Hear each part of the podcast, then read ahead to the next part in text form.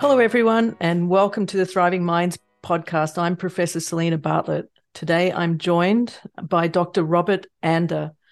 He is a world renowned medical doctor and scientist for his pioneering research with Dr. Vincent Felitti, showing that child abuse is an underlying cause of medical, social, and public health problems while working at the Centers for Disease Control and Prevention, or the CDC, in Atlanta, he was one of the co authors that led the large scale study to track the effects of childhood trauma on health throughout the lifespan. They end up terming this study the Adverse Childhood Experiences Study, or the ACE study, or and um, many people listening to this are familiar with this concept.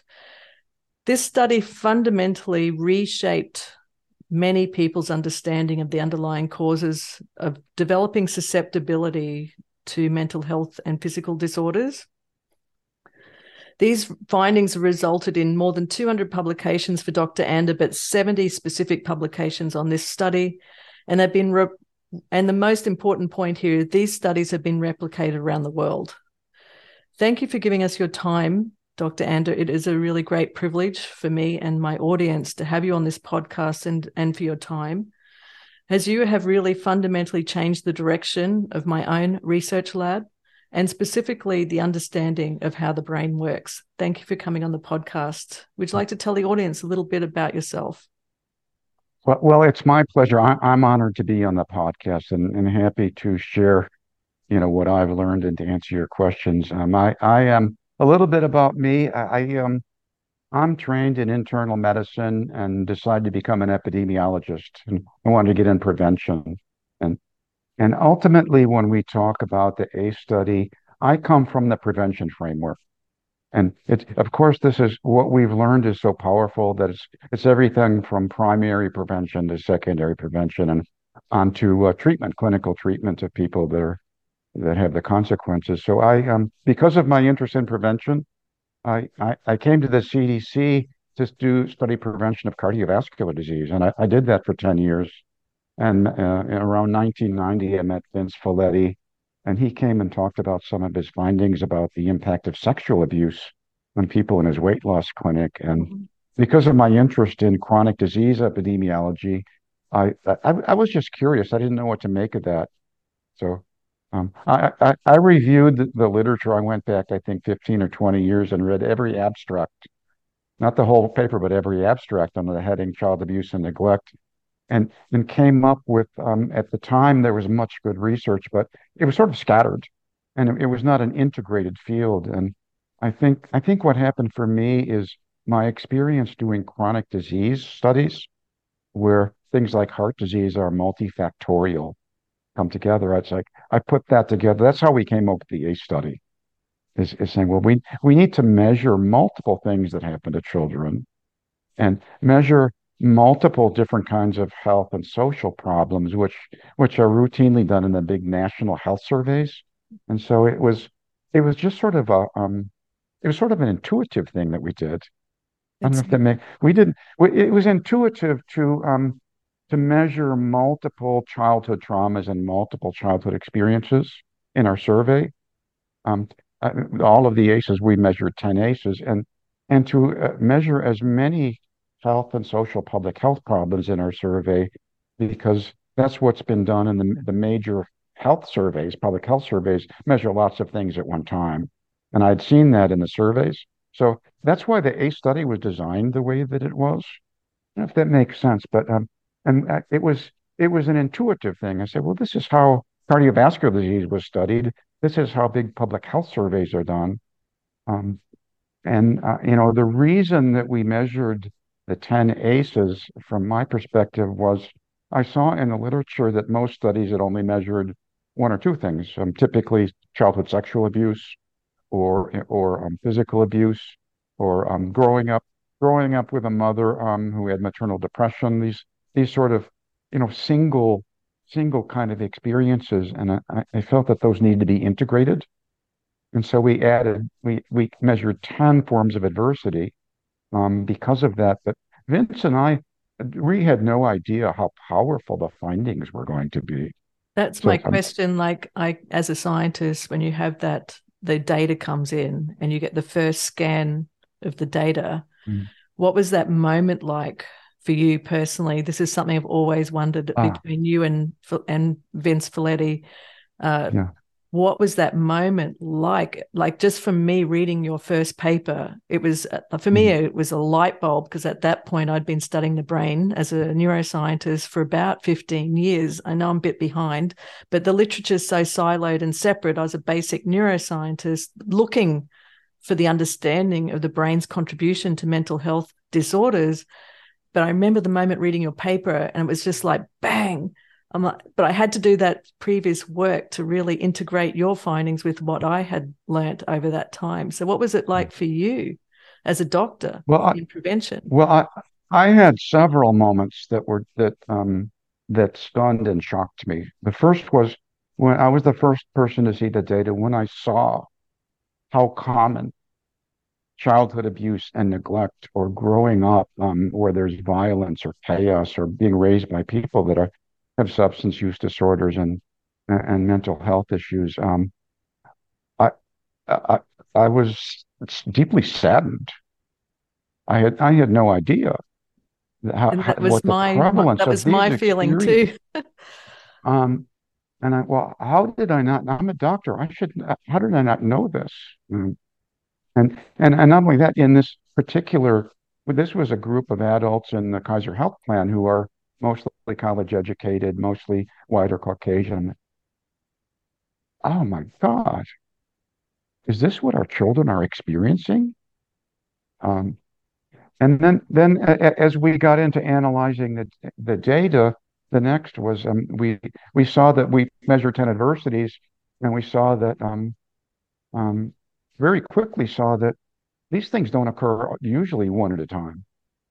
Where there where there is one form of adversity in the life of a child, they tend to cluster, not necessarily at a point in time, but they happen either all at once or sequentially during child development, and that it's not appropriate to look at trauma and adversity one type of trauma adversity at a time. And and and and we decided just to add up the 10 and count them. Each one counted one point, so it was zero to 10. And and I did a little since I did the initial analysis, I just created a counting score and and and started to look at all of these important public health problems that are important to the CDC and and, and almost every one of them went up dramatically. As this A score goes up, there was a powerful dose response relationship to everything. And I'm like, how could this be? How how could we have been so blind so as not to know this? But it's be, it's blind because it had never been measured that way. Um, yes. and Uh, and yes. I, I took this around at the, I took it around to the CDC. I made I made this huge table. I I, I um I taped big pieces together because there were so many tables showing dose response. It was like it was it was about you know, two feet by two feet, and I would unfold it and take it to another person's desk, and they go, "Oh, that can't be right. You have you you've created something in your data coding. You've created a loop that generates dose response relationships between human diversity and public health outcomes. You got to go go check go check your database and your coding. And of course, we did that, and this is really true. That adversity accumulates. Whatever the physiology and the experience of adversity does, it accumulates so that more. N- none is better than than some, but more is worse. And and given that given that these adversities were so common, and the risk increases so dramatically from one to zero to one to two to three to four, the risks go up really quite rapidly for many of these, especially mental health and substance use disorders, that um, because they're common and the risks increase, when you do the simple math, that means that a large proportion of mental health and substance use disorders, as well as other things, appear to have their origins in these adversities. It's it's a calculation we do in epidemiology and public health called attributable risk. What percent of a, of something that you want to prevent is caused by what you've measured, and so forth. For mental health and substance use disorders, the the percentage that we uh, calculate are caused by exposure to adversity in childhood is is almost always more than 50%, sometimes high as 80%. So the majority in a population of these kind of issues are somehow related to uh, the developmental uh, effects of adversity. When I read your paper, the thing that struck me um, as someone searching to try and understand it, because my sister had schizophrenia, that's what started my search. As you can imagine, and I'm sure you felt the same way, and I don't know if you did this as a scientist, but the first thing you do is go into your own family history. Mm.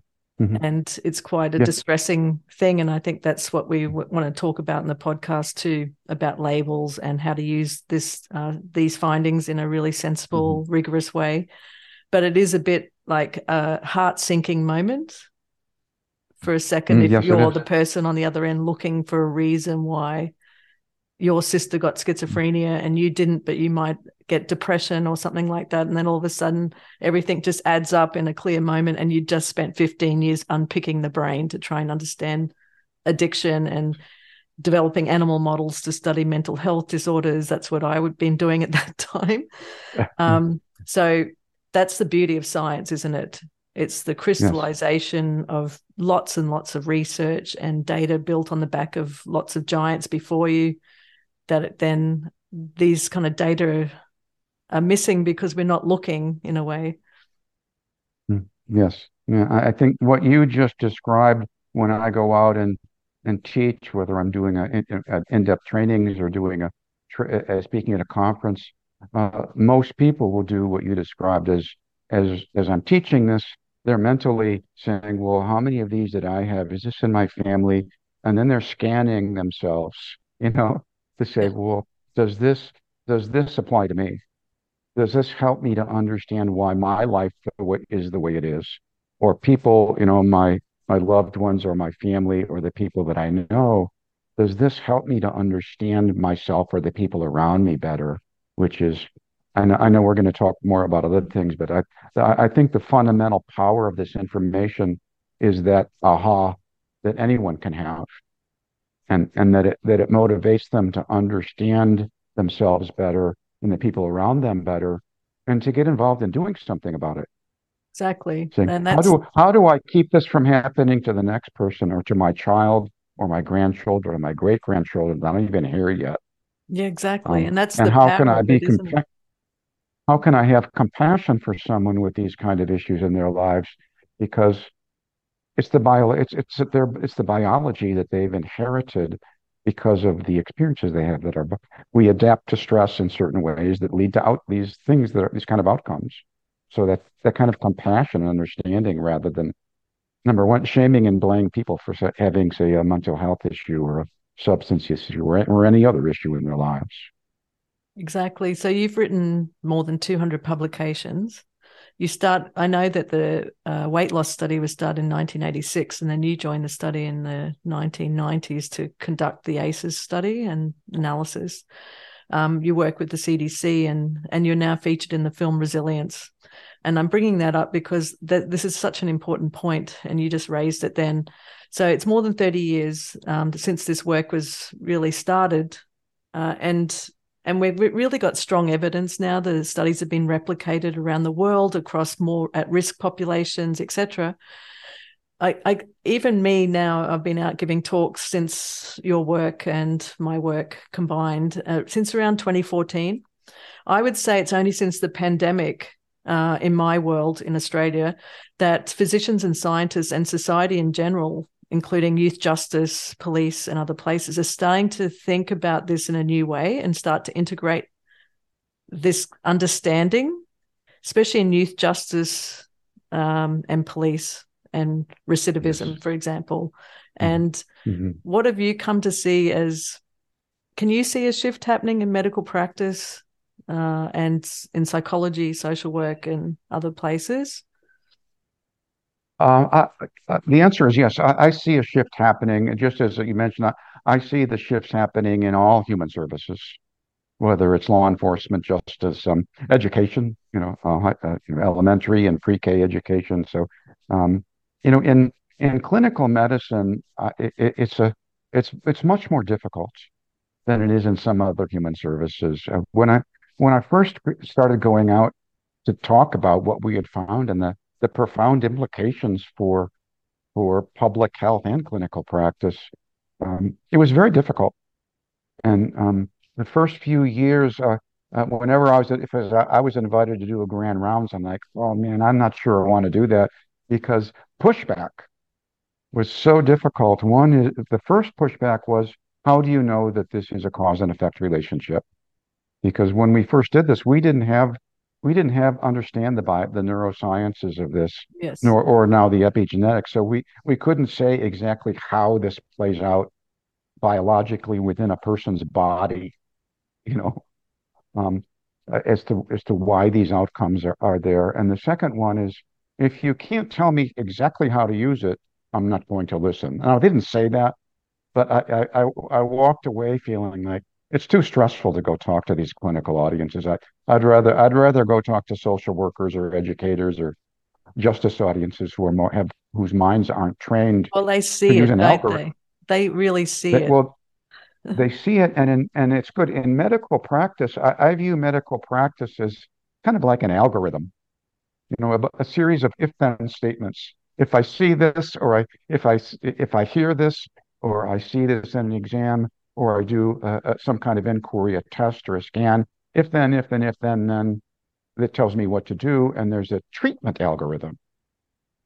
And that does not exist for adverse childhood experiences. There's no algorithms.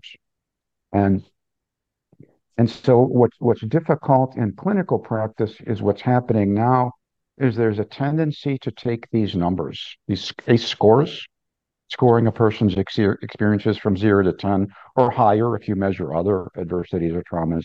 And because, because in medicine, we use, we like to use numbers for decision making. We've done it for decades for many things like using a blood pressure, right? Or using a cholesterol measure. And, and with those kind of things in, in terms of medicine, we have standardized measure like for cholesterol, the labs are standardized. If I have a cholesterol of some number, say 220, and yours is, we know we're measuring the same thing.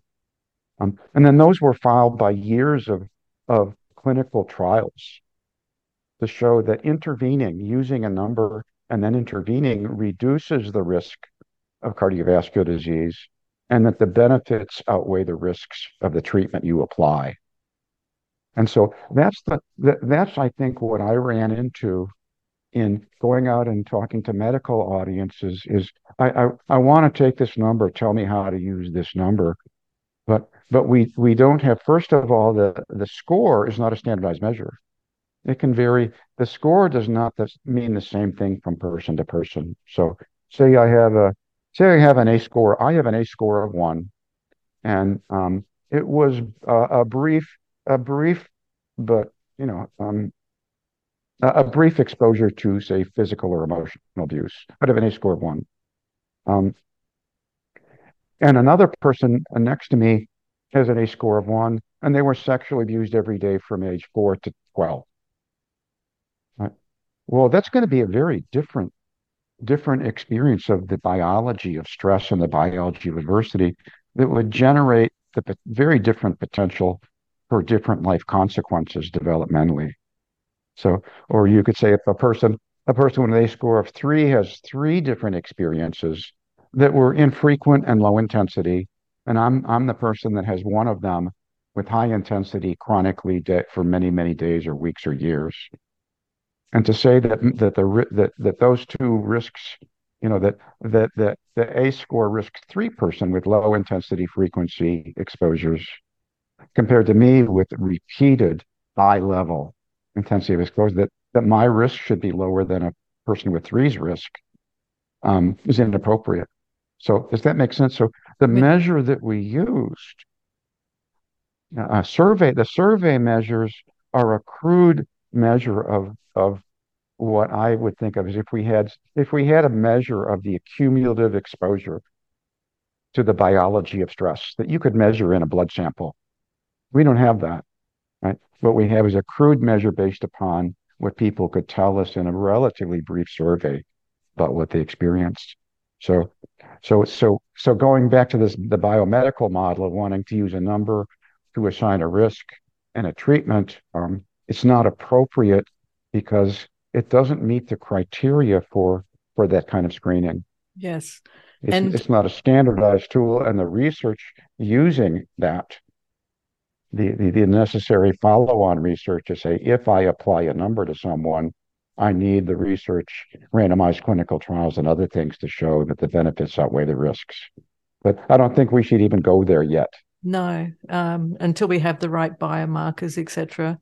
Um, I think the thing about before we move on to the misuse of the ACEs study, which I think is very important for this conversation, I want to ask you the question about, and and this is what shaped and shifted my mindset around how the brain works and how things happen and why does it why is one person in a family get something and another person doesn't? I get that question all the time. What i love about the aces study is that it puts brain science into something that we call the family secrets.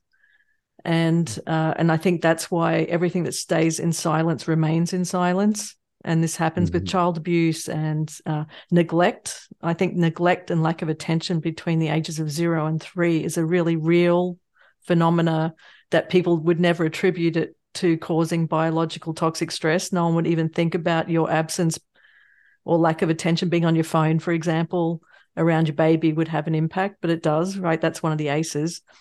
Uh, do you think, as a society, and this might go to the medical practice question too, I found it really interesting that you say, and this happens to me in audiences, people would be scanning themselves, but in medical practice, it's always scanning others.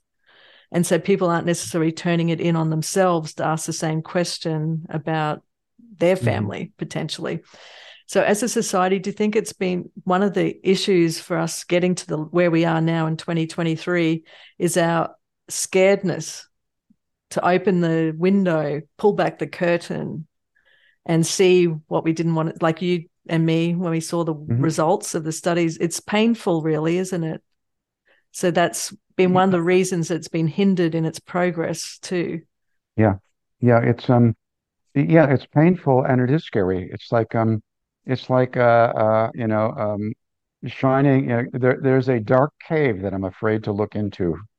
You know, something scary in there, and you got to you got to take the this study took the flashlight out and and illuminated it illuminated the reality of the fact that ACEs are really common um, and that this is this is the way collectively the way that our culture and probably cultures many cultures around the world interact with our children. So there's there's two scary parts. One is we we don't wish for this to be happening and when I see it is, I don't want, I want to look the other way because it's too painful to think about this happening to so many children. And it's also, it's also painful to look at, well, well, how am I treating others? Or how was, how was I treated by people that I interact with because I loved them? Yeah. And so there was this, I had the, I had this idea that, you know, me as, as, as naive to this whole field when I entered, it's like, well, where does child abuse and neglect happen? And well, it's it, it's it certainly must be rare. The the this this the systems that report it show that it's rare, so it must be rare. But it's rarely reported unless you ask people. Um, and and that well, since it's rare, and the ones that you find about are really sort of very troubling and grotesque kind of things that you hear about, and it's like, well, so this the the, the truth must be that this is rare, and the people that do this are monsters, monstrous human beings, and it's violent. And that's not how it, that's not how it is. It's it's it's an everyday occurrence. Most people who who stress their children in various ways, it's not because they're monsters. No, they love it's their probably children. Because they love their children, and it's probably because they may have been treated in a similar way, or their lives are so stressful and chaotic that they're they're at which their wits end, and that's the best they can do. If you don't mind me saying it personally, this is that was mm. exactly my experience as a member of a mm. family of four. Um, mm. But I went on a different hunt, you know, because my sister was in a lockup ward in 1989. She was given an overdose of haloperidol and a straitjacket. And I'm like, and I was a pharmacist at the time. And I'm like, this doesn't seem right for her small symptoms. Why is she being treated like this? We obviously don't know how the brain works. And that mm-hmm. started my search. And I did not find any of your work or anything like that because I was a neuroscientist. I just had to understand the brain and then I would find the answer. And it had to do mm-hmm. with genetic mutations in the disc protein or this you know I, that was my work i was really because i wasn't didn't understand the brain at all so i literally went down the pathway of learning how the brain works through very basic neuroscience science for a long time and then applying my pharmacist hat to I just had to come up with a better antipsychotic or all of those pathways that you see are still happening out there. This really was very eye opening and shocking, but it explained everything for me. Mm-hmm. And that was a very difficult moment. But at the same time, when you look at how resilient people are, and you then reflect on the 1700s when people didn't live very long. And you know we are a resilient species too. And this is what i love about your new work trying to be out there teaching people. This is a great scientific tool that gives us knowledge which is so necessary to move the fields forward of addiction schizophrenia bipolar anxiety depression away from the labels. But at the same time you're out there saying, please don't now apply another label to someone who is sitting in your audience who's 50, who's might have experienced 10 ACEs, but they're now 50 years old and raised a family. And yes, they might be replicating some of the things, but they're also very strong and resilient. And that's why I guess you featured in the film Resilience. Mm-hmm. Yes, um, I think uh, you know. I think that I'm going to get back to. I think something I said earlier is is that that compassion and understanding are extremely powerful. And I, you know, I, I'm I, I became a public health guy. I'm like, what's the real public health power of this information? Is is that it is is changing from shame and blame and fear uh, to compassion and understanding, so that we can do things differently. And you know, we, we I think we're probably going to end up talking about healing and neuroplasticity. Yes. And and I, I think, you know, what what is the effect of being treated with compassion and understanding when you're used to shame and blame? How does that affect a human being's physiology? How does how does it affect my how does it affect my circuitry, my neuroplasticity? I mean, what is what is the power of loving compassion and understanding? And um, and and and being released from the the continuing adversity of shame and blame or or being being denied access being, at, being denied access to employment or if you're a child being um, being um, suspend, expelled from school because of the developmental biologic consequences of experiences that you had no control over and and that you don't have control over of the biology of your own sequential neurodevelopment and how your experiences frame that. So you're you're you're the what I see in our society is um is um is a society that didn't know any better because we didn't know this that takes people affected by adversity and tends to make it worse. We call that when when we go out and teach, my partner I go out and teach, we call that um, the progression of adversity in the life course. How it's like a tumbleweed. So you say you're a child who has difficulty managing emotion or recognizing faces, or um, um, uh, you know you have different styles of attachment to another human being, and it's hard. It's hard for the people to do their job, what they see their jobs in the school, and so you you label them and blame them, and then they end up going to the principal's office and they get expelled, and where do they go? And then then they end up in the juvenile justice system, right? And then in the in the adult prison system, that's that is that is piling adversity on adversity and it continues to accumulate and then how does that person whether it's that pathway or other pathways of progression when they grow up to be adults the same types of adversities that they had experienced growing up are present in their life as an adult call them adult adversities, and it's a cycle? Um, I may have a low wage job. I may have a mental health issue. Uh, I may have a chronic illness. Um, um, I, I, have difficulty regulating my own emotions. Um, I have difficulty uh, with relationships. I have difficulty with my spouse or partner. And now I'm raising a child. And some of those adult adversities could have been maybe prevented, or the the severity of those issues, the intensity of those issues, if our society responded differently every step of the way, from the intrauterine environment to the environment in infancy and and pre-K, elementary school, on into adolescence and adult life, our society has not known how to respond in a way that, and seeing that these are biologic adaptations and and seeing and seeing people with compassion and saying is is how we are responding to other people helping them or hurting them. And asking that question every step of the way in a, in a systemic fashion for every aspect of our society and including clinical medicine.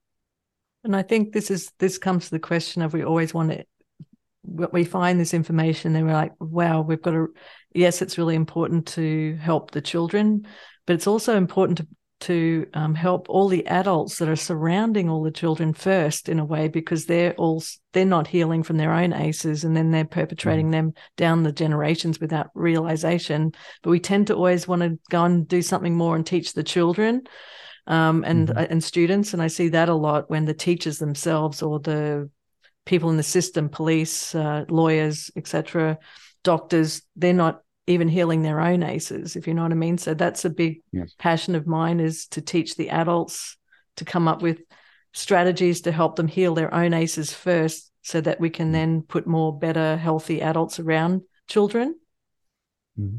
yes um, I, I, that's i'm glad you brought that up i think it's a it's a very important um, uh, conceptual and practical point that I believe needs to be made, which is which is these are this is person to person transmission. If if we if we didn't know that this was um, was adversity or trauma, you it almost could say it looks like a virus. And in medicine, we talk about preventing vertical transmission of lots of viruses, usually from from mother to child during pregnancy or or other events like well when we talk about adults, we have to step back and go, we want to help the children, but where is this, where is the point of transmission? Where are the points of transmission? Where are the most important places where this is transmitted? And I, I believe that the most important initial places of transmission are within between caregivers or parents and child. There are other there are uh, many other other places where if this was a vibe, but that's where the primary transmission occurs when I when I um w- the way I treat another person stimulates the five senses and it gets taken in and processed to decide whether it's a threat or it's something I want to, you know, whether it's threatening or not. That makes sense. So you can't see it. It's like a virus. You can't, but it is being transmitted, and that's something that that I realized that I I think this vague notion that I have that well, it's just psychological, just something in the ethers. No, I am creating a biologic response to every person that I interact with in any way, whether it's the way my face looks or my smile or the way I smell or whatever.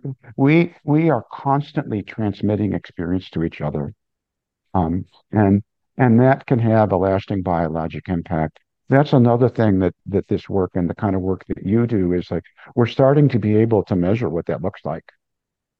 Just what experiences are these, and and how does it influence um, human development, um, or how does it influence human behavior and human well-being, not only in childhood but even into adult life and older adult life. Um, and I think it's, it's a great uh, point that you raised that even though we don't like to talk about this because it is hard. This is a hard conversation, and I'm going to read a paragraph from Gabor Mate's book, if you don't mind, uh, from Jack Shonkoff's work. Um, but this primary relationship of the highest point of transmission that would have the biggest impact outside all the other mentors around around healthy adults around a child.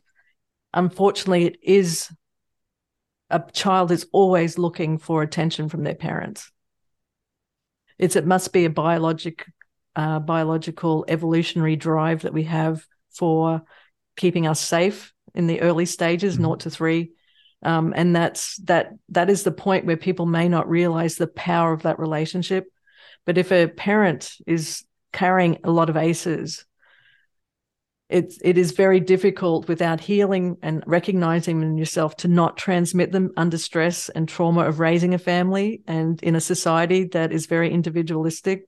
Everything's on the individual now. I think not just in America or Australia, but it's kind of happening all around the world. This idea that you got to lift yourself up by your bootstraps. It, that whole idea it takes a village to raise a child has kind of been thrown out the window somewhere along the mm, line. Mm, yeah. But but that primary point of transmission is critical, and then we can move out to different circles of healthy adults, whether it's you know coaches or school teachers or all sorts of other adults, sibling, you know, older siblings, etc.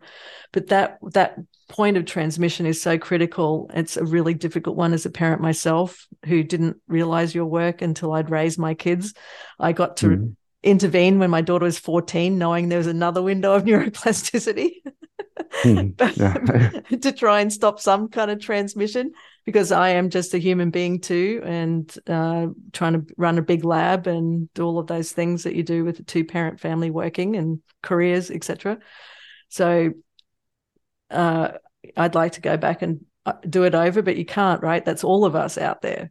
But that recognition that us adults listening on this podcast are mainly adults is is this is not scary stuff this is really empowering beautiful things and it will change your understanding of your brothers and sisters your mother and father and your relationship and at any point you can change the way you transmit to your kids, right? Even if you are older and they're older, for example.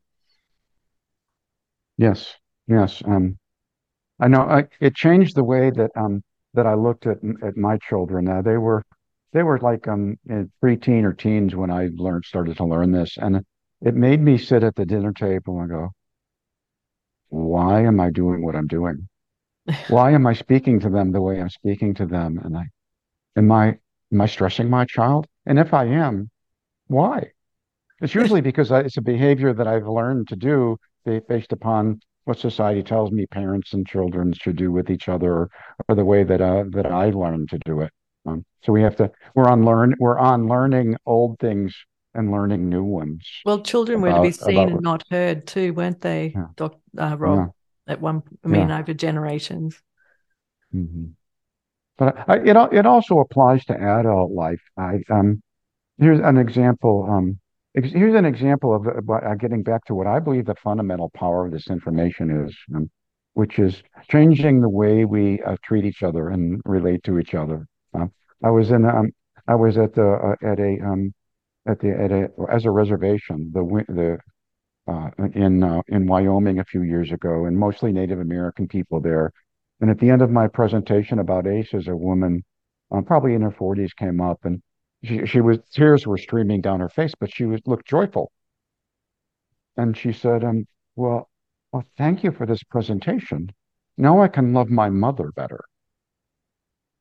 And and we know that in in um, indigenous uh, communities, uh, you know, in most around the world as well, in the U.S. is they they have um, as a group have had the most adversity in their lives. And so she didn't say anything more than that, but I just said, well, you know, her mother her mother is maybe challenging but now, now she can uh, she can look at her mother and the way she presents herself, the issues that she brings along with her, um, with love and compassion, as opposed to saying, "My mother is really hard to," you know, she's a real pain, you know.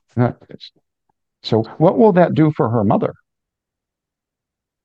Her mother probably has has some, you know. You're the neuroscientist, you know. I don't know how old she is. She have neuroplasticity? Can, you know, can can her quality of life improve? Can you change change in um, change the way she does things. Uh, and I don't know, do you call that resiliency? Where do we get that from? You know? Yeah, I um, agree with you. Yeah. So I, the audience is going to be really interested in how do we use this uh, we don't want people to be labeled with their ACE score. And, and that's, you've been clearly trying to get people to understand that this is just a way to see things in a new way. But there's also many things that people have inherited that are resilience scores as well, that mm-hmm. are protective factors. Mm-hmm. They may have had one parent that was really overcoming the other parent's adversity, or they've got grandparents, or they've got mentors or teachers. And I've got many examples of this on my podcast.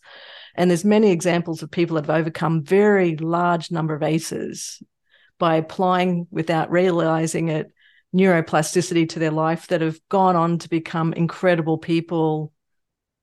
You know, mm-hmm. so I guess people listening would be so Dr. Anda, tell us how we heal from our ACEs. What's the best um, advice you have in your experience of being out there in the field in this work?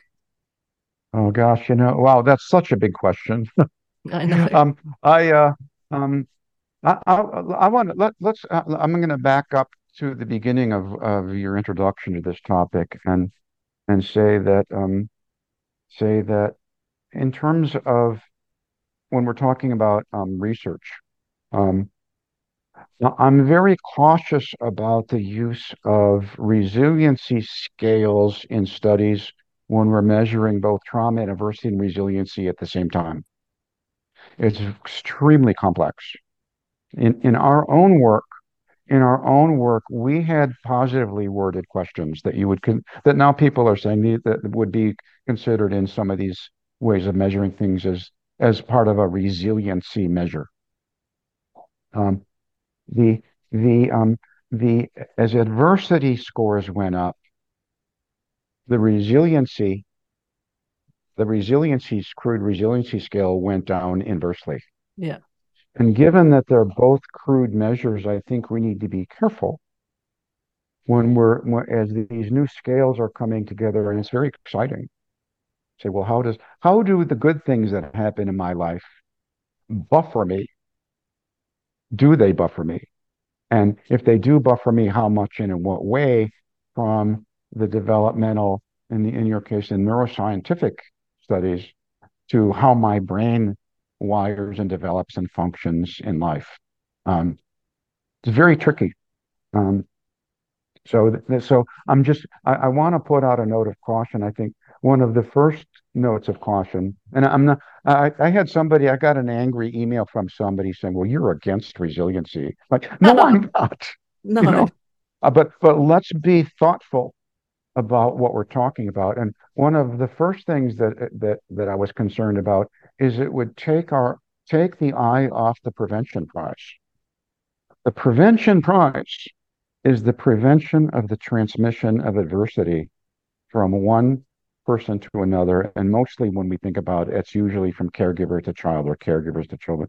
If if if we start thinking that if well if we do other things that these other effects are going to go away then then we're back where i believe why i did the a study with vince.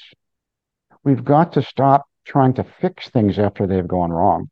Oh, definitely. And so it can it can be like, well, there's no there's no like uh, uh um, eraser that erases our experience of adversity. I don't believe that. No. So from a neuroscience point of view, Dr. Anda, yeah. why why is it that the adversity outweighs 10 resilience factors is because of the way the brain's wired for safety evolutionarily mm-hmm. it's i mean very that part of the brain that takes in something that's traumatic especially in a very young before before birth, but up to the age of three, when the neuroplasticity is very much turned on. There's no turning off anything. It's all on.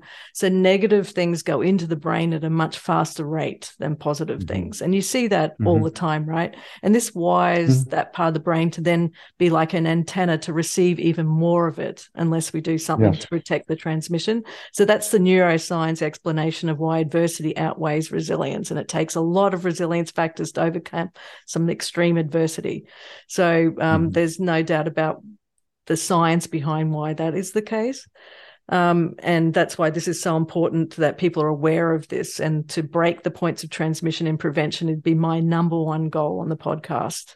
Absolutely. But yes. then there's a lot of people listening that are 30 to 70, for example, and they want to not pass it on to their grandchildren or they want to heal from it themselves with the recognition of the new knowledge. So you know it's it's such a complicated thing. And we don't want to yeah, blame people either do we? No of course not. And you know the um you know one of the things that you that that comes up in this context frequently when i go out and teach or or do trainings is well you know why does one person why does one person that had similar experience of trauma and adversity look like you know have have certain characteristics while this other person doesn't. And it's like, that is so complex. It's like, well, when did it occur? Did it occur during what uh, critical period of neurodevelopment? Mm-hmm. Maybe one person received it when they were, you know, received the input, the adversity during a critical period, the other did not. Or which critical period? Absolutely. Or, or, or were these sequential over time during different periods of neurodevelopment where where the, the, the integrated, huge integrated system that the brain represents is going to manifest in many different ways. Absolutely. And if I give you just a straight up personal story example, and not just my family, but others, it can be as simple as birth order. And you're going to say to mm-hmm. me, what do you mean by, well, you know what I mean. It means like, say, an eldest child, the first child is born, they get all the attention from the grandparents, the parents and then another child is born but then there's another one straight on top of that one meaning that the middle mm. child in that in that order and you'll see this in large families there's just no time for the same amount of attention that buffers a lot of things that have come before between the ages of 0 and 3 mm-hmm. so that one factor you would never even think about you'd miss to be honest because you th- see four kids the same parents same environment same food same schools how can that person end up with a mental health disorder that's quite more extreme than than the ones siblings surrounding them and it could be yes. as simple as that and obviously there's more factors that build on top of that thing but you would never even think of that would you as a member mm-hmm. of a mm-hmm. family for example right right or or or the older sibling bullies the younger sibling as well yes or, or sexually assaults the younger sibling and the, the, you know i'm so many factors. i don't want to be more but you know it's just it's so complex that um it's worth thinking about. But from my perspective at this point in time, um, the extent that we spend a lot of time pursuing answers to those very difficult questions detracts us from why did we do the ACE study? You exactly. Know, because this doesn't it doesn't have to be this way. And you know, coming we we want to prevent the intergenerational transmission of adversity, and we want to prevent our human service systems from layering on more adversity. As someone that works at the CDC, and you saw the big effort globally around preventing the transmission of COVID nineteen and then the development of the vaccines, do you must no. you, do you ever sit back? I certainly do, and think this is the greatest public health issue, the ACEs and other things that are affecting mm. people's you know development. All these huge worldwide problems. Why don't we have the same approach in terms of prevention? Um, I think we'll go back to where it's scary, and it's um it's easy to feel immobilized. Um, one of the things one of the things that I'm seeing I saw years ago and less so now is like, whose problem is this? Who's going who is going to own this? Do I own this out of my silo of um, prevention of HIV through the sexual kind of sexual behaviors or or um, intravenous drug use that that adversity tends to lead to right? Do, and how do i view this? Am i threatened? Is, is my is the funding for my silo and my staffing threatened because i need to share my resources with everybody else at the cdc i need to share this with educators and the juvenile justice like how do and, and um what does that look like how, how, as a collective culture, do we stop looking through a pinhole at what's happening around us so we see what we only know and expand that out to say, how do we come together collectively to say, in my role as a person preventing the transmission of HIV, how does what I do help the um, kindergarten teacher and I'm not saying directly, but how how do we share collective responsibility, human resources, and champion each other? Whether it's whether it's the way we do things and where we spend our time or how how we um you know from a government or granting perspective where do we put these precious resources? Um and you know with with the caveat that i that i when i saw the initial ACE study work is we can't spend our way out of this right there's we can't we can there's not we the the the calculations of the economic cost of adverse childhood experiences have are vastly underestimate the collective cost and all the ways that that can be measured of what this is. Everyone is affected in one way or another. Um, so um, I'm sort of going off the rails here, but just you know what? Uh, how do we how do we collectively change the way we do things um, and a, from a cultural perspective. Um, so, if you don't mind, Dr. Anda, I'd just like to um, read a paragraph from Gabor Mate's book, mm-hmm. just to have a conversation around this, forcing the brain in the wrong direction from his chapter on the sabotage of childhood. And there they have a quote from Nelson Mandela that there can be no better revelation of a society's soul than the way it treats its children. That's a Nelson Mandela yes. quote. And the start of the chapter says, Do you ever get accused of mother blaming? So that's a question to you and I. And I was asked the I asked the Harvard-based pediatrician and researcher Jack Shonkoff, I'm sure you know very well. Mm. And he says, I worry about this a lot. Um, if we walk if we talk about how influential the environment of relationships is you can end up on a slippery slope with people saying parents are doing a bad job. It's their fault. Whose uh, his work has illuminated like yourselves uh, looking at the science of early development. Then they summed up the core dilemma faced by anyone who tries to engage with these issues honestly you can't say that parents are inc- you you can't say that parents are incredibly important in the lives of their children yet if there's a problem it has nothing to do with the parents mm. but the truth yes. is parents don't raise their children in isolation from society and this is what we're talking about now is that it's not just we talk about break a way to break the primary transmission, but it also is us working in a society. So that's why it's such mm. a difficult and vexed issue that we're trying to discuss of how to heal from ACEs. It can't be just on the individual.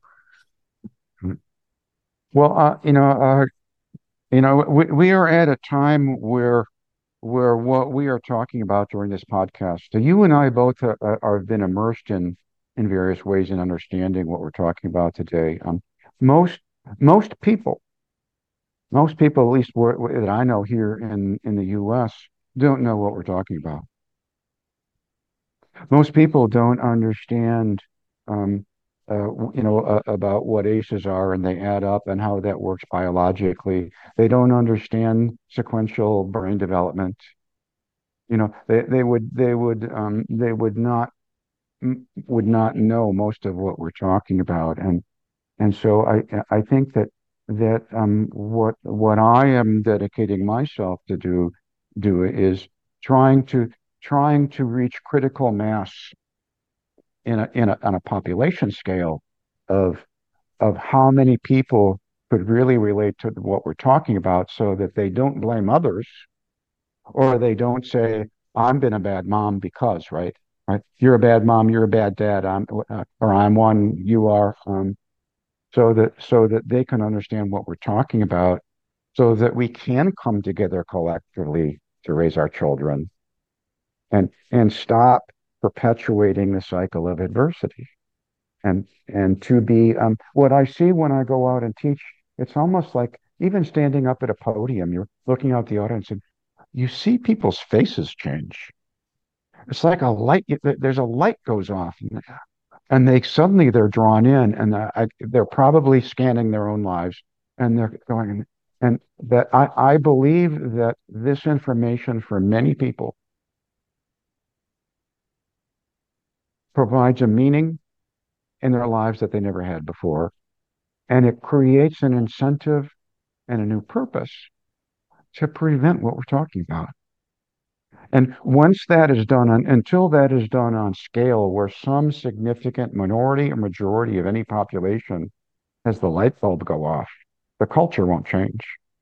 I, I believe that the culture the culture will change from the bottom up, not the top down. That's what I believe. Oh, yeah, I, so, I see that. So too. you know, I, I appreciate this podcast, but we have a huge way to we we understand so much so much fundamental stuff that's important now, and and my what I what I think what is most important next is is how do we get this information to everyone so that they can have a change moment um, and and and and have their own flashlight looking into the dark cave um, of, of what's around them or in their own life that they've been afraid of or didn't didn't know enough to ask the questions.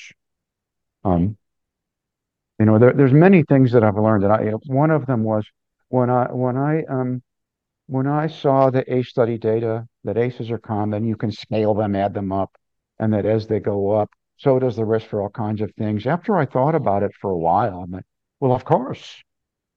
This is biology. This is, you know, stress, st- accumulation of stress is going to have an impact on people. And that, and that, well, we've measured these 10 ACEs and they're common. So people must not know this about themselves. They don't. They need help with the story.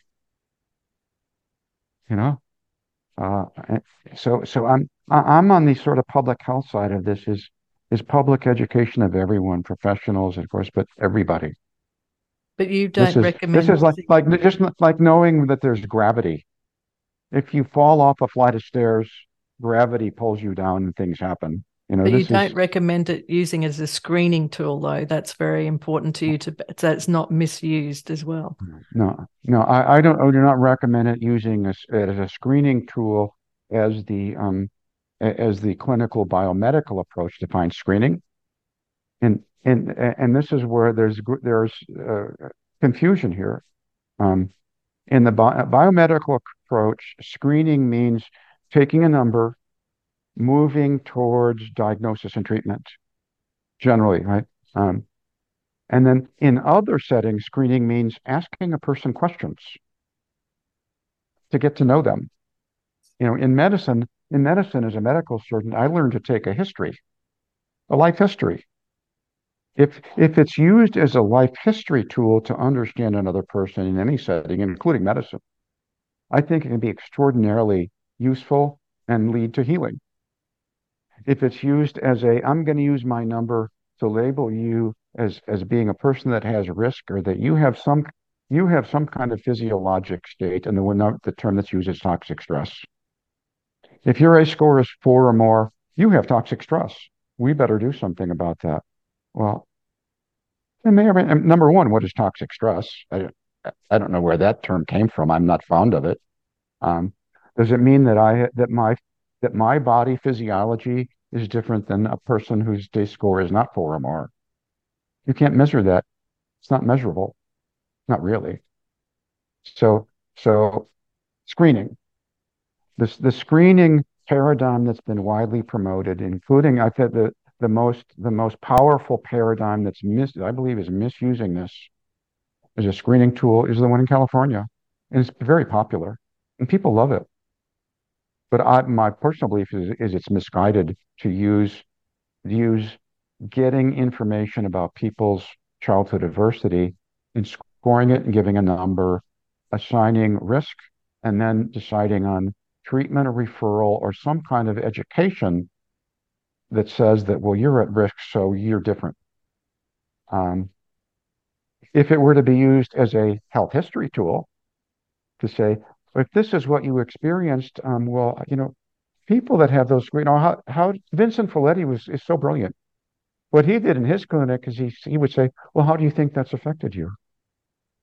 So that people can tell you that, and you don't assign it to them because it's not appropriate to to assign risk from an epidemiologic study, which is an average risk to a person. Um, and this is this is what's happening in these screening studies, and I understand why, but it's because people who are using it have not been properly educated to understand what they're using. What are were, the strengths? You were saying also to me about the person at Harvard doing imaging of around how people have different drug responses depending on their symptoms and and related to their yes. underlying ACE score. Right. Right. Um, yeah. Well, that, that would that would be an example of of you- of taking ACE. Let's say you're interested in depression, and then I'm I'm just sort of this is this is something that was taught to me that from listening to Marty Teicher and reading some of his work, mostly listening to what he says is is if you depression is not one disorder. It's a cluster of symptoms. And this is, I think, what uh, if Marty was there, I hope this is accurate. Um, um, that it, it appears as though the cluster of symptoms that we call depression is a different entity if it's related to the accumulation of trauma, traumatic stress, or the cumulative adversity compared to people who have not had that experience. It's a non-specific set of symptoms that may have an underlying um, etiology in terms of the the functioning, how the brain functions to produce those symptoms, and that the treatments the treatments for one group may not work well for another group. Say the treatments that we use for people that have not experienced a lot of adversity and trauma, that might work pretty well. It may not work at all for the other group. The people with high adversity, high trauma history, may make them worse and that I this this is these are the kind of questions and this is not screening this is a research question. Right? Yeah. Um eventually eventually it might be used to discern how to treat but we're not there yet. So I don't know if that that it's it, it may seem like a subtle point but that's the use of these kind of metrics or these kind of measures if if a metric is used for them to to then say what can I image or can I do trials to say, and, and knowing if I don't know the history, then I can't tell from a trial of a treatment why one group responds differently than another. And this is th- this is secondhand knowledge for me, so I'm hoping I hope I'm doing it credit, but it makes sense to me. Yeah. Uh, also, um, I mean, we know with most treatments, pharmaceutical treatments for depression and other things, there's always only about a 30% response rate, which is why a lot of the companies are pulled out of these spaces. But once you understand this research, it makes complete sense to me um, yes. why some treatments work and some don't, for example. And, and you know, and, and also others, I think another place where the concern has been expressed to me, but I'm, since I'm not treating treating children, is children children have the uh, childhood equivalent of PTSD, can exhibit certain behaviors in a classroom, for example. So, well, that's ADD, that's ADHD. Well, maybe it is, maybe it isn't.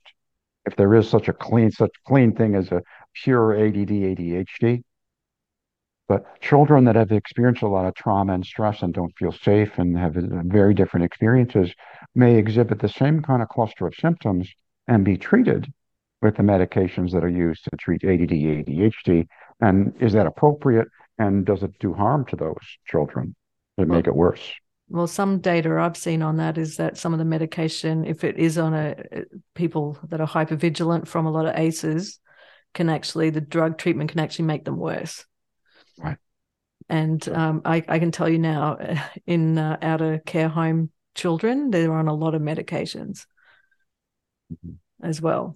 So I don't know what that cocktail does on top of ACEs as well, including antipsychotic med- antipsychotics and a lot of other things. Multiple, multiple polypharmacy. Yeah, Let's make and, we can make those symptoms go away, but you know what are you what are you doing? No, it's terrible. Make them easier to manage. Yeah. So, um, where where obviously this is your life purpose, and you've contributed a lot. What what do you how do you hope we could scale this knowledge in an appropriate way that can be integrated across our society to make a difference to the next generation? Well, scaling it, you know, I can only do what I can do, so I'm doing what I'm doing.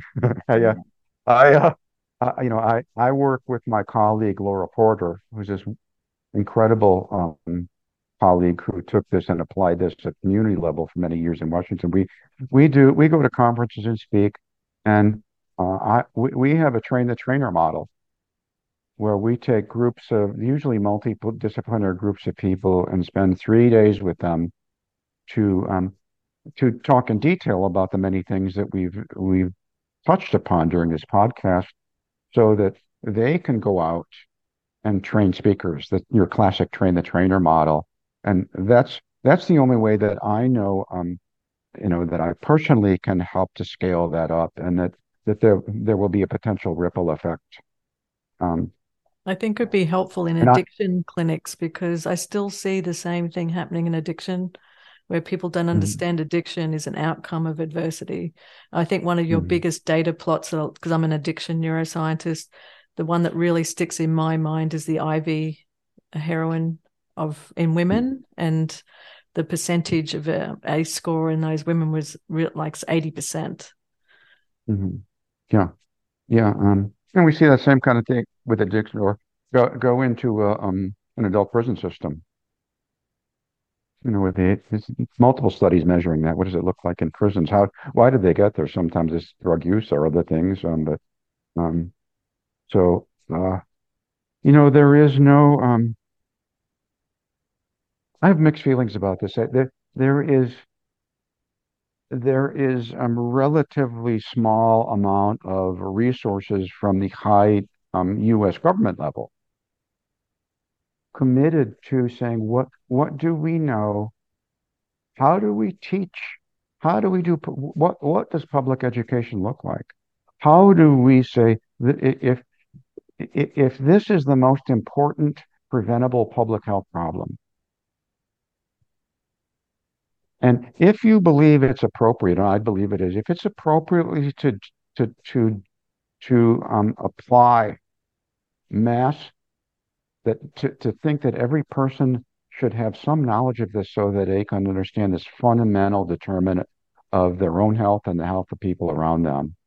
Um, why aren't why aren't we spending spending the money to develop something like that and saying we're doing this, we're we're going to go out and teach everyone, and and the impediment is. Um, the impediment is that I first, after I, this goes back years, uh, uh, you know, I said, I, I, went to, at the CDC, I went to other people at the CDC, said, it's time for public education program. Look how important this is. Don't you think everybody should know this? And I said, Rob, what's the intervention? I'm like, I don't know. It's like we're used to single problem, silver bullet. Is there an immunization? Is there a medication? Is there, you know, I, I'm like, that that's that is that is a um, I understand that problem. I you know I understand why you say well unless what do, do we need a randomized trial to show that public education about this improves population health? And I think I think that's where I think that's where the screening initiative where the wheels come off of that. It's it's a similar line of thinking. It's just that screening is not appropriate. We want to we want to apply the information, but using a score as a screening tool is not. So it's a, sort of a similar impulse. And so I don't know what the answer to this. Um, you know, um, you, may want to interview some high level U.S. government people that I won't mention, or or go to those. You know, go, and and I, you know, it's easy for me now. Um, I'm not at the CDC anymore, and I'm um, is to um, say, well, what if anything are you doing? Where are you? Um, how are you using your resources? Do you believe that public that science is it time for public education? You know? Well, we did it with smoking. who's, who's going yeah, we did it. We did it with smoking. Um, we've done it. Um, we done it for um, cardiovascular in Australia. HIV. HIV prevention, we say, well, you know, do you know that's a virus? Do you know that if you engage in certain activities, these this list of activities, um, you know that you know people change their behavior when they get information they can use to help themselves. Absolutely, and this is especially it, their it children. Becomes, it well, it becomes more subtle when we're talking about does it change how I do treat someone else? Yeah, right that that's where it's you know it gets trickier and it gets scary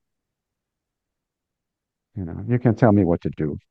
Don't tell me, you know, that's my, I have my autonomy and my authority, and there's, you know, um, don't don't interfere with family life, or don't tell me, don't don't tell me, I, you know, don't tell me. And I don't think that's what this is. It's not telling us how to raise our children. It's saying, here's what you might do to your child that has that has certain effects that you really don't want. But with smoking, it was the same, wasn't it? Like people didn't want to be told that they couldn't smoke, but somehow it took 25 years or more, but somehow the conversation then tipped, didn't it? But I feel like this is similar um, in some ways. This is harder because it's so much in the family, and we're so taught that what's in the family is no one else's business in a way. Yeah. But I feel like if you if you know that this is going to make a healthier child, many people want to optimize everything for their kids, right? They have them playing piano and violin and extracurricular activities and all of this sort of thing. That's how much they want their kids to go to Harvard. But this is the fundamental thing that will prevent them from reaching their potential. So I think there's mm. an element there, but I guess it'll be the people that are always doing things anyway that will take in the information. Well, you know, you just when you brought up smoking, it's I think it's maybe worthwhile for your audiences. You've sort of dipped into the history books here for me of um, you know, this uh, uh, smoking is one of the primary reasons that I that I got involved doing the study with Vince. I, before I met him, I was looking at the epidemiology of smoking, and and I had seen what you just described. And this, you know, we knew for many years. This was in the '80s when I was doing this, studying cardiovascular disease. Well, why are there still 25% of people smoke? Oh, well, you know, do we need to educate them better? Do we need to develop better pamphlets? If we just told them differently, they would quit. And I thought, yeah. And I, I you know, I, I, I, I did a study with other colleagues at CDC where we published a paper looking at depressive symptoms in smoking the more depressive symptoms the people had in the 80s in the United States, the higher their probability of smoking. And then when you follow them prospectively, longitudinally, the less likely they are able to quit. And it was at the time, I don't, you know, I don't know where the addiction field was, but this idea of self-medication struck me. People writing about it's like, well, of course, you've got nicotine helps. There's, it's a functional behavior, right? And so this that that's a that's a classic example of how understanding how adversity leads to differences in the way the brain works or, or, or other parts of the way we operate in our lives is it's functional. You know, for people in extreme emotional pain who've had a lot of adversity, it's probably functional to take opiates. You know, at least for a while but then yeah. it doesn't work. When we've got people um, quitting smoking, then they're taking up other things, right? Because we're not actually treating the causes, is what you're alluding to. Mm-hmm. mm-hmm. Yeah. And, so this is this is this is an example of sort of the the fundamental frame shift of how we look out at, at, at ourselves and the people around us that says we're all adapting. We're very adaptive creatures. And one of the things we do as adaptive creatures is we try to feel safe and we try to feel okay. I don't know what you call that, you know. The word homeostasis comes out, but I'm not sure what homeostasis means. I try to feel okay. I don't feel okay, I'll do something to try to feel better. You know, if I'm if I'm anxious or nervous, I'll go for a run, or you know, it's a um, if I'm feeling depressed, there's things that I can do. So we all do that all the time. It's just that some people uh, um, some people have to do more or do things differently as a way of adapting to the way that they were uh, shaped from a neurodevelopmental perspective. And their parents too, and their grandparents. Like this is yes. across generations too. It's not like yes. you're undoing something from one generation. That's why it's so impactful. And I guess I raise that a lot because a lot of effort and time and resources are spent on unpicking all the reasons too. Like that's another issue that ends up happening too, where people that have a lot of trauma become counselors or whatever to help other people mm-hmm. but sometimes they can yeah. be passing that down too because yes we start to think it's all about that you just need to understand it and yes you do but mm-hmm. there's also a point where you've got to heal from it to mm-hmm. to break the point of transmission yeah Well, you know, this is going out way out there, but we've inherited on the evolution of what we were before we were primates, even. I know. I talk about that a lot. How is how, how is the way we use all of that, um, you know, today, and how does adversity affect that? The basic basic instincts that we all have within us that uh that that drive the way we the way we move and the way we think and the way we behave our basic instincts or many of those i think are um, part of what we see as manifestations of adversity how those get changed and how they're different between people things that drive us that we don't even think about. I like the idea of a public education campaign. Um, people don't like to hear that as a response to something like this to raise knowledge, but knowledge and education have always raised boats across every generation and over across many centuries because you only have to look back a couple of centuries to see how we used to handle before the germ theory for example how we used to yeah. handle mm-hmm. infection mm. and that's not that long ago in history to be honest so i hold a lot of hope and uh, for our future by mm-hmm. changing the conversation in these different platforms we have now. Long as we don't label people and send them down another bad pathway. Right. Do no harm, right? That's the message. Right. So use your knowledge to make a difference that's helpful to people, not more harmful to people. Uh, I think that's our joint message to everyone listening. Uh, I want to thank you for pursuing this work over 30 years. It's not easy work to, I, I don't know if ever looking back in time you in cardiovascular or you're really grateful that you found this. I, I, I think uh, my, my, my training prepared me to do this. Before did all everything that I did before getting involved in the ACE study was all part of being. I believe that I was this is what I was meant to do, and that life prepared me to do this.